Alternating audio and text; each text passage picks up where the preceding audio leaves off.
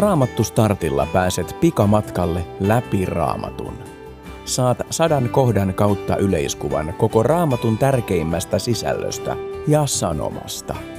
Tervetuloa mukaan! Raamattu startin on tehnyt Raamatun lukijain liitto ja lukijana on Pekka Laukkarinen.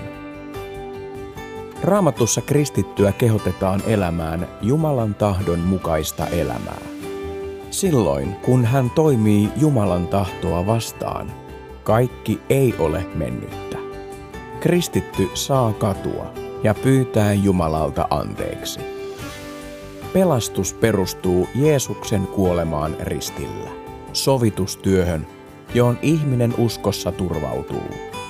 Pelastus on ansaitsematonta rakkautta, armoa. Armon kokemuksesta kristitylle syntyy usein myös halu auttaa muita.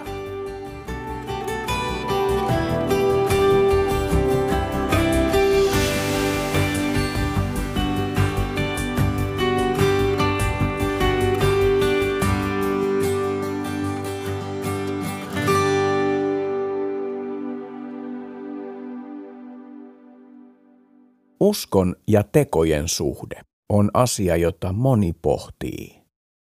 Luen Jaakobin kirjeen luvusta kaksi. Veljet, mitä hyötyä siitä on, jos joku sanoo uskovansa, mutta häneltä puuttuvat teot? Ei kai usko silloin voi pelastaa häntä. Jos veljenne tai sisarenne ovat vailla vaatteita ja jokapäiväistä ravintoa, niin turha teidän on sanoa, menkää rauhassa, pitäkää itsenne lämpimänä ja syökää hyvin, jos ette anna heille, mitä he eläkseen tarvitsevat. Näin on uskonkin laita. Yksinään, ilman tekoja, se on kuollut. Ehkä joku nyt sanoo, sinulla on usko, minulla teot. Näytä sinä minulle uskosi ilman tekoja, minä kyllä näytän sinulle uskon teoillani. Sinä uskot, että Jumala on yksi ainoa. Oikein teet, pahat hengetkin uskovat sen ja vapisevat. Mutta etkö sinä tyhjänpäiväinen ihminen tahdot tietää, että ilman tekoja usko on hyödytön? Eikö meidän isämme Abraham osoittautunut vanhurskaaksi tekojensa perusteella? kun hän vei poikansa Iisakin uhrialttarille. Huomaat, että usko vaikutti yhdessä hänen tekojensa kanssa. Teoissa usko tuli todeksi. Ja niin täyttyi raamatun sana. Abraham uskoi Jumalan lupaukseen, ja Jumala katsoi hänet vanhurskaaksi. Ja hän sai nimen Jumalan ystävä.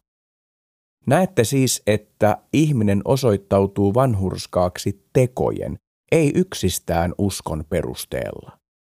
Juuri tekojensa ansiosta Porto Rahabkin osoittautui vanhurskaaksi, kun otti sanansaattajat luokseen ja auttoi heidät pois toista tietä. Niin kuin ruumis ilman henkeä on kuollut, niin on uskokin kuollut ilman tekoja.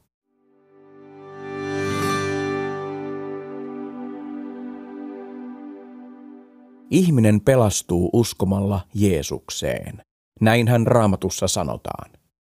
Mikä merkitys sitten on teoilla, joista Jaakob puhuu? Eikö usko yksin riitäkään? Kun ihminen tulee uskoon, pyhä henki tulee häneen asumaan. Jumalan pyhä henki tekee hyviä tekoja ihmisen kautta. Läpi kristinuskon historian on ollut niitä, jotka ovat lähteneet viemään evankeliumia kauas kotimaastaan, joskus hengen vaarallisillekin seuduille, itseään säästämättä. Edelleenkin osa kristityistä suostuu uhraamaan vaikka henkensä uskonsa takia. Pyhä henki antaa rohkeuden ja voiman. Pyhän hengen työtä on myös se, jos joku haluaa arkensa keskellä luopua rahastaan tai ajastaan toisten hyväksi. Se, joka on saanut uskon lahjan, tietää, miten arvokas se on. Ilman sitä joutuu kadotukseen. Kiitollisuus lahjan antajaa Jumalaa kohtaan antaa ilon ja halun olla tekemisissä Jumalan kanssa. Kun ihminen rukoilee tai lukee raamattua, Jumala saa mahdollisuuden vaikuttaa ihmisessä. Jos usko ei näy ollenkaan teoissa, se osoittaa ihmisen olevan täysin välinpitämätön Jumalaa kohtaan. Silloin uskokin kuolee. Voit käydä katsomassa tähän teemaan liittyvän sarjakuvan raamattustartti.fi sivuston jaksosta 94. Usko ja toimi.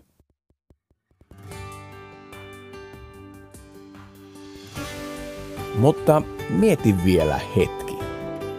Mistä tietää, milloin pitää vain rukoilla ja milloin toimia?